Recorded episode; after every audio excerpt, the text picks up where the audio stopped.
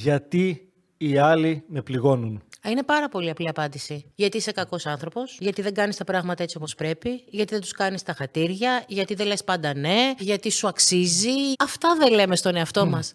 Κανένας δεν μπορεί να μας πληγώσει. Εμείς επιτρέπουμε στον άλλον να μας πληγώσει.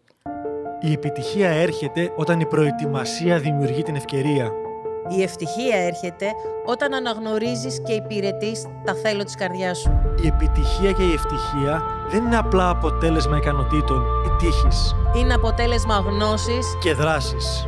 Για να κερδίσεις τη ζωή χρειάζεται να αναγνωρίσεις τις δυνάμεις σου, να αναπτύξεις νέες δεξιότητες, να πειθαρχήσεις τα όνειρά σου, να ξεπεράσεις τις αναστολές σου, να κυριαρχήσεις τους φόβους σου, να αποδεχτείς την ομορφιά που κρύβεις μέσα σου, να ανακαλύψεις ότι η γνώση είναι δύναμη. Η ζωή δεν χαρίζεται, κατακτιέται. Είμαι η Αγάπη Καλογύρου. Είμαι ο Αλέξιος Βανδόρος. Είμαστε το Αποφασίζω. Και αυτό είναι το podcast «Η Δύναμη της Γνώσης». Γεια σας, είμαι η Αγάπη Καλογύρου. Είμαι ο Αλέξιος Βανδόρος και σε καλωσορίζουμε σε ένα ακόμα επεισόδιο του podcast «Η Δύναμη της Γνώσης» από το Αποφασίζω. Σημερινό θέμα, γιατί οι άλλοι με πληγώνουν. Είναι πάρα πολύ απλή απάντηση. Γιατί είσαι κακός άνθρωπος. Γιατί δεν κάνεις τα πράγματα έτσι όπως πρέπει, γιατί δεν τους κάνεις τα χατήρια, γιατί δεν λες πάντα ναι, γιατί σου αξίζει, γιατί δεν είσαι τέλειος, γιατί ο άλλος πραγματικά δεν σε αγαπάει και σε έχει γραμμένο, γραμμένη. Αυτή είναι η απάντηση. Το κλείσουμε το επεισόδιο. Ναι. Μα αυτά δεν λέμε στον εαυτό μας. Γιατί μου αξίζει. Ναι, γιατί δεν ήμουν καλός άνθρωπος, γιατί δεν έκανα στον άλλον όλα τα χατήρια, οπότε και εκείνος με πλήγωσε, γιατί ποτέ του δεν με αγάπησε. Αλήθεια, μάλλον είναι αυτή η αλήθεια, ότι όλα αυτά συμβαίνουν. Εννοείται πως όχι. Κανένας δεν μπορεί να μας πληγώσει. Εμείς επιτρέπουμε στον άλλον να μας πληγώσει. Και ένα απλό παράδειγμα, ότι... Αν πω τώρα στην Αγάπη, εσύ Αγάπη... Περίμενε, γιατί κάποιοι μπορεί να μην με έχουν δει. Έχω σγουρό καστανό μαλλί. Ναι, ή εγώ θα πατήσω σε παλιότερο επεισόδιο podcast που ελπίζω να ακούς. Αν δεν ακούς, άκου αυτό με το γέλιο. Να πεις, Αγάπη, τι γελίο γέλιο είναι αυτό που έχεις. Έτσι. Και γελάει, δεν προσβάλλεται. Έτσι, δεν νιώθει πληγωμένη που της το είπα. Γελάει γιατί το έχει αποδεχθεί, της αρέσει... Και είναι μια χαρά με αυτό. Ενώ αν της πω π.χ. που δεν ισχύει στην Αγάπη, εσύ Αγάπη, τι κοντοστούπα είσαι, πού πας έτσι, ένα και κανένα, ένα και ένα μίλκο που λέγαμε παλιά. Δεν το έχω ακούσει αυτό. Χωρίς αστεία. Το έχω πει και το έχω πει και σε podcast. Είχα θέμα με το ύψος μου. Με θεωρούσα κοντή. Άρα όσο σε θεωρούσες κοντή, πληγωνόσουν να στο έλεγε ο άλλος. Φυσικά ναι. Γιατί πάταγε ένα σημείο που εγώ το θεωρούσα μειονέκτημα στον εαυτό μου. Εγώ περίμενα στην αρχή να με πεις ξανθιά. Το ξέρω. Σου έκανα τρίπλα. Το ξέρω. Εσύ μου κάνεις τρίπλα. Εγώ γέλασα πάρα πολύ φυσικά γιατί το θεωρώ το γέλιο μου ότι είναι υπέροχο. Είναι ένας τρόπος έκφρασης για εμένα. Έχω πάρει πάρα πολλά κοπλιμέντα για το γέλιο μου. Οπότε. Το έχω δέσει, έχω κάνει ευρωσχετισμό, παλιά podcast, και το απολαμβάνω. Το ύψος μου τώρα, που παλιά όντως ήταν ένα σημείο που εγώ θεωρούσα μειονέκτημα, όποιος με χαρακτήριζε κοντή, όποιος έκανε το οποιοδήποτε σχόλιο για το ύψος μου, όποιος έλεγε... ανέκδοτα για κοντές, όπου κοροϊδεύαν τις κοντές, εγώ πονούσα. Γιατί πονούσα, γιατί εγώ το θεωρούσα μειονέκτημά μου. Δεν είχε να κάνει με τον άλλον. Δικό μου ήτανε. Σε αυτό λοιπόν το αν με πληγώνουν ή με προσβάλλουν, το είπε υπέροχα η Αγάπη, κανείς δεν μπορεί να μου κάνει τίποτα, είναι επιλογή. Σε προσωπικό παράδειγμα, αφού τα λέμε γενικά χύμα και ανοιχτά, ας πούμε, εγώ έχω ακόμα θέμα, το σώμα μου το αγαπάω πολύ γενικά, με την κοιλίτσα μου. Και ξέρω ότι επειδή ο αδερφός μου ήταν πάντα... πολύ πιο εύκολα γυμνασμένος και γραμμωμένος και αθλητικός. Εγώ έχω δώσει πολλές μάχες για να φτιαχτώ. Η κοιλιά δεν στρώνει. Για να φανούν οι κοιλιακοί. Ναι. Ξέρω ότι δεν φανούν ποτέ. Ξέρω να κάνω extreme πράγματα που δεν σκοπεύω. Και ότι γενικότερα, εάν κάπου αποθηκεύω λιπάκι, είναι εκεί. Άρα είναι ψιλομόνιμα. Και ακόμα με ενοχλεί. Εγώ με μένα, με τον εαυτό μου στον καθρέφτη. Μπορεί να έρθει λοιπόν κάποιος και είμαστε πολύ της αγκαλιάς εδώ και του κτλ. Φίλος, άντρας, οτιδήποτε γυναίκα.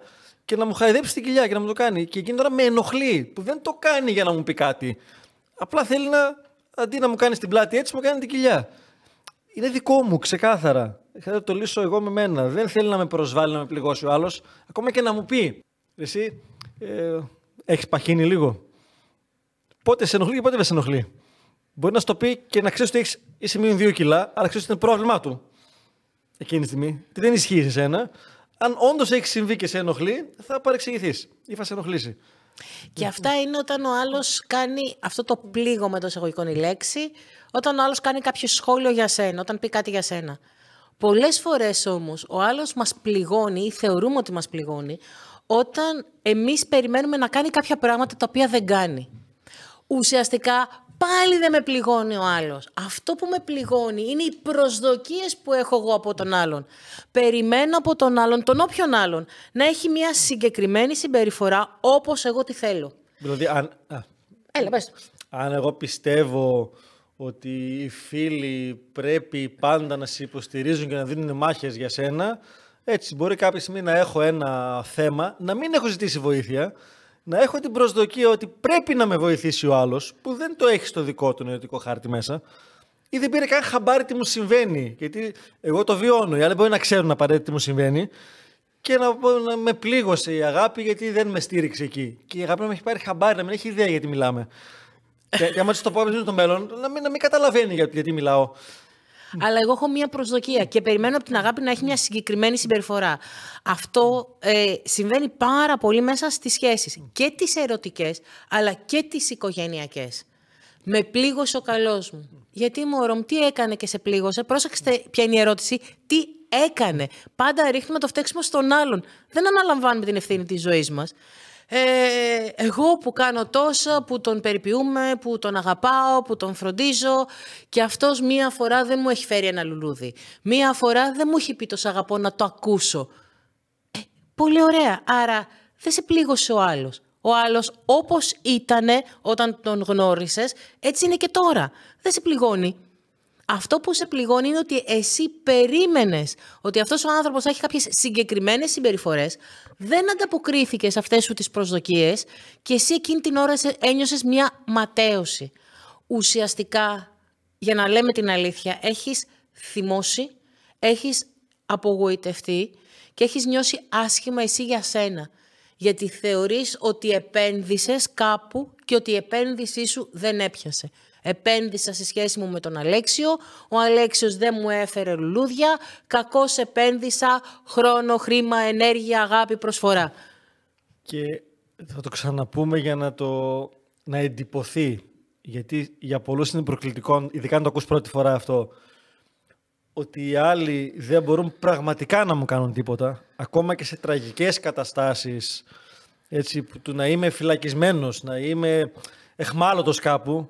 Είναι καθαρά θέμα του πώς επιλέγω να το δω και ότι το μόνο το οποίο μπορεί πραγματικά να με πληγώσει ή να με θίξει είναι οι προσδοκίες που έχω από τους άλλους ανθρώπους. Και το ίδιο και με τον εαυτό μου ισχύει παρεπτόνως, έτσι. Οι προσδοκίες που έχω από τους άλλους και η άποψη που έχω εγώ για μένα.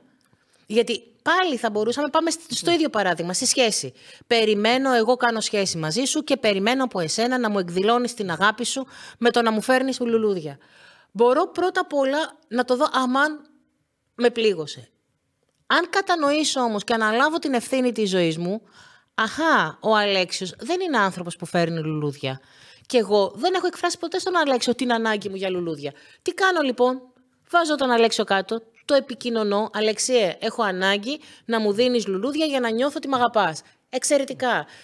Το επικοινωνώ, τελεία. Δεν το απαιτώ, δεν το ζητώ, δεν θεωρώ δεδομένο ότι επειδή του το είπα θα το κάνει. Περιμένω λοιπόν τον Αλέξιο και αν ο Αλέξιος συνεχίσει να μου φέρνει λουλούδια, εκεί λέω, πολύ ωραία, τελικά ο Αλέξιος δεν είναι κάποιος με τον οποίο θα ήθελα να συνεχίσω να έχω σχέση. Όχι, και εκεί κρίνω. Απλά, εγώ με κρίνω. Κρίνω πόσο σημαντικά είναι τα λουλούδια για μένα. Είναι κάτι. Έστω ότι είναι το. Εγώ, ναι. Έχεις δίκιο που το διευκρινίζεις. Εγώ το πήγα στο ότι είναι σημαντικό για μένα. Αν είναι κάτι τόσο σημαντικό και κόντρα στις αξίες μου ή που είναι για μένα απαραίτητο να το έχω και ο άλλος επιλέγει να μην το δώσει αφού το έχω επικοινωνήσει. Και τι σημαίνει επικοινωνία, όπως είπε σωστά η Αγάπη, χωρίς να απαιτώ, με καλό συναίσθημα και ποτέ πάνω στο θυμό ή εκεί που συμβαίνει. Γιατί εκεί είμαι τόσο φορτουνιασμένος που δεν πρόκειται να το πω με καλό συνέστημα, με καλό τρόπο. Και πάρε τον εαυτό σου. Αν ο άλλος έρθει και σε κατηγορήσει με το δάχτυλο έτσι απέναντι και απαιτεί πράγματα, μπαίνει σε άμυνα, ό,τι εσύ θα τα έκανες. Όσο λογικά και να είναι, ή όσο και να τον αγαπάς ενδεχομένως. Άρα χρειάζεται και το κατάλληλο σημείο και ο κατάλληλος τρόπος για να τα επικοινωνήσω. Δεν είμαι της παρούσης σε αυτό το podcast. Ειδικά στο σεμινάριο των σχέσεων το αναλύουμε πάρα πολύ. Αλλά και στη δυναμική που είναι το βασικό μας. Γιατί σε όλα τα πράγματα δεν θέλει κόπο, θέλει τρόπο. Όπως λέει και ο Αντώνης Καλογύρου. Έτσι. Άρα το επικοινωνώ και το επικοινωνώ και όσες φορές χρειαστεί ενδεχομένως. Εγώ έχω το κλασικό παράδειγμα, το πω και στο podcast, με τη Λεωνή, με τη γυναίκα μου, η οποία είχε δύο βασικά θέματα. Ένα, ότι δεν έκλεινα την κουρτίνα στο μπάνιο και ότι θα μου χλιάσει. Οκ. Ψιλοδίκιο είχε σε αυτό, γιατί πρακτικά συνέβαινε. Και το άλλο ποτέ δεν το κατάλαβα, γιατί κλείνω τα καπάκια από τα σαμπουάν. Πώς θα μπει, τι παθαίνουν, ξεθυμένουν, δεν μπορώ να καταλάβω τι παθαίνουν. Τέλεια. Δεν μου το είπε μία φορά, διότι και να μου το πει και το κατανοήσω, η αυτοματοποιημένη συμπεριφορά μου είναι να φέρνει την κουρτίνα ανοιχτή. Θέλει χρόνο από εμένα για να αλλάξω τη συνήθεια αυτή. Μου το είπε όσες φορές χρειάστηκε, όχι 3 χρόνια μέσα, με όμορφο κατά βάση τρόπο, για να μπορέσω κι εγώ να το κάνω κάτι. Άλλαξα τη συνήθειά μου και είμαστε ευτυχισμένοι όλοι. Γιατί και για μένα αμεληταίο είναι να το κάνω. Αρκεί να το συνηθίσω, γιατί είναι κάτι το οποίο είναι έξω από αυτά που ξέρω. Δεν θέλω. Είναι ότι η αυτοματοποιημένη συμπεριφορά μου είναι, μπαίνω στο σπίτι και πετάω τις κάλτσες. Δεν το κάνω για να σε προσβάλλω, γλυκιά μου. Έτσι έμαθα από μικρός και η μάνα μου τα μάζευε. Έτσι με μάθανε. Δεν έχει να κάνει εσύ γιατί προσβάλλεσαι, γιατί πιστεύεις ότι όταν ο άλλος τα πετάει στο πάτωμα, σημαίνει ότι δεν με σέβεται. Άρα σε σένα γυρνάει και σε ενοχλεί. Χρειάζεται ο καφές να λύσει το δικό του κομμάτι. Όταν λοιπόν κάποιος κάνει κάτι, μάλλον όταν κάποιος κάνει ένα σχόλιο για σένα και αυτό νιώθεις ότι σε πληγώνει, πες πολύ ωραία. Τι έχω να μάθω από αυτό, τι δικό μου, τι κομμάτι μου, ποιο στοιχείο μου εγώ δεν έχω αποδεχτεί σε μένα, για να το δουλέψω, να το αποδεχτώ, έτσι ώστε όταν αναφερθεί την επόμενη φορά να μην με ενοχλήσει καθόλου. Και όταν είναι μία σχέση, ζητάω αυτό που θέλω. Δεν περιμένω άλλος να μυρίσει τα νύχια του για να μου το δώσει. Το ζητάω με αγάπη, το ζητάω όσο χρειαστεί. Και αν ο άλλος επιλέξει να μην μου το δώσει, δεν έχω προσδοκίες. Μετά είναι πάλι στο χέρι μου να αποφασίσω τι θέλω να κάνω και πώς θέλω να πορευτώ. Έτσι, και για να το ολοκληρώσουμε, γιατί το θέμα είναι γιατί άλλοι με πληγώνουν. Ζούμε σε μια κοινωνία όπου υπάρχουν και άνθρωποι οι οποίοι ενδεχομένως να έχουν κακές προθέσεις. Ή να είναι ειρωνικοί, ή να θέλουν να με πληγώσουν. Έτσι, να θέλουν να με προσβάλλουν. Ένα, είναι η επιλογή μου εάν θα το πάρω μέσα μου αυτό. 2, αν είναι τέτοιο αυτός ο άνθρωπος, πολύ ωραία, δεν έχω λόγος να αναστρέφομαι. Δεν έχω τέτοιο άνθρωπο ο οποίος θέλει μόνιμα για δικούς του λόγους να μου την μπαίνει, να με πληγώνει, να με κάνει. Δεν χρειάζεται να έχω ζωή μου. Για πρώτη φορά αυτό που θα πω το είχα ακούσει από τον Άλαν Κοέν σε ένα σεμινάριο που είχε έρθει, που τον είχαμε προσκαλέσει στην Ελλάδα. Είναι ο Άλαν πάνω στο βήμα και κάνει, δεν θυμάμαι με ποια αφορμή, βγάζει ένα χαρτομάντιλο από την τσέπη του, φυσάει τη μύτη του, το τσαλακώνει, φτύνει κιόλας το χαρτομάντιλο και όπως το είχε τσαλακωμένο, φτισμένο μέσα στις μίξες, το πετάει σε έναν μαθητή από κάτω. Και ο άλλος το πιάνει και του λέει, εγώ πήρα το βρώμικο χαρτομάντιλό μου και το πέταξα. Παρένθεση. Εγώ πήρα τα ειρωνικά μου σχόλια, την κακία μου, το μίσος μου, την απέχθειά μου για σένα και στην πέταξα. Κλείνω την παρένθεση. Εσύ, συνεχίζει ο Άλαν Κοέν, γιατί το έπιασες το βρώμικο χαρτομάντιλό μου. Δεν το άφησες να πέσει κάτω. Και δεν το άφησες να πέσει κάτω. Με λίγα λόγια, εγώ θέλω να σε προσβάλλω, να σε χτυπήσω, το οτιδήποτε. Εσύ, γιατί ψαρώνεις. Εσύ, γιατί το παίρνεις.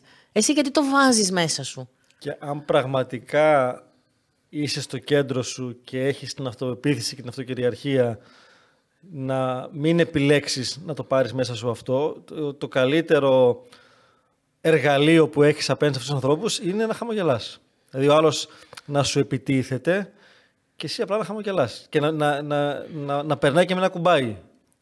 Ναι. Δεν ξέρω πόσοι όταν ήσασταν μικροί και ακόμα και μεγαλύτεροι βλέπατε Bugs Bunny. Bugs Bunny λοιπόν... Εμείς κάναμε το καθρεφτάκι μικρή. Όχι. Όχι, δεν μιλάω. Όχι. Ο Bugs Bunny, υπάρχει ένας κυνηγός. Ελμερ. Ελμερ, κάπως λέγεται τέλος πάντων. Ο οποίος κυνηγός προσπαθεί να σκοτώσει το λαγό και δεν τα καταφέρνει ποτέ. Ποτέ.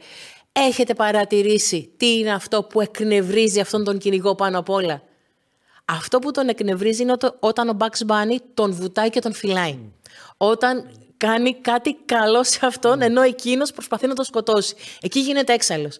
Το καλύτερο λοιπόν που μπορείς να κάνεις σε έναν άνθρωπο, ο οποίος πολύ συνειδητά προσπαθεί να σε πληγώσει, να σε μειώσει, να σου προκαλέσει κακό, είναι απλά να του δώσεις αγάπη. Ναι, ακούγεται δύσκολο, ναι το κατανοώ, ακούγεται ξένο, ναι κατανοώ ότι πολλοί θα κοντράρετε σε αυτό.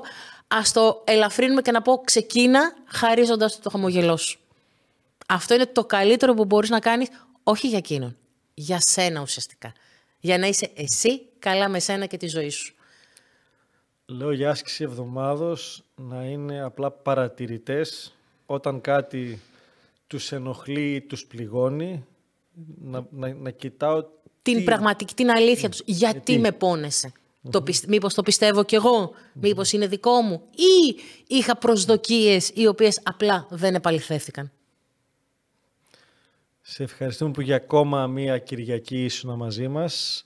Εάν παίρνεις αξία από τα επεισόδια αυτά, μπορείς να αφήσεις όσα αστεράκια θες και προαιρείσαι στην πλατφόρμα που το ακούς, να γράψεις ενδεχομένως μία καλή αξιολόγηση και φυσικά να το μοιραστείς το επεισόδιο αυτό ή οποιοδήποτε παίρνεις αξία στα social media ή όπου εσύ κρίνεις απαραίτητο. Σας αγαπάμε. Μπορείς να βρεις όλα τα επεισόδια του podcast «Η Δύναμη της Γνώσης» είτε στο κανάλι του Αποφασίζω στο YouTube, είτε στην ιστοσελίδα μας στο www.apofasizo.gr. Εάν πήρες αξία από το επεισόδιο αυτό, άφησέ μας ένα σχόλιο, μοιράστο με τους φίλους σου και φυσικά μπορείς να μας ακολουθήσεις στο κανάλι μας στο YouTube, στο Facebook, στο Instagram και στο LinkedIn. Αποφασίζω με λατινικούς χαρακτήρες.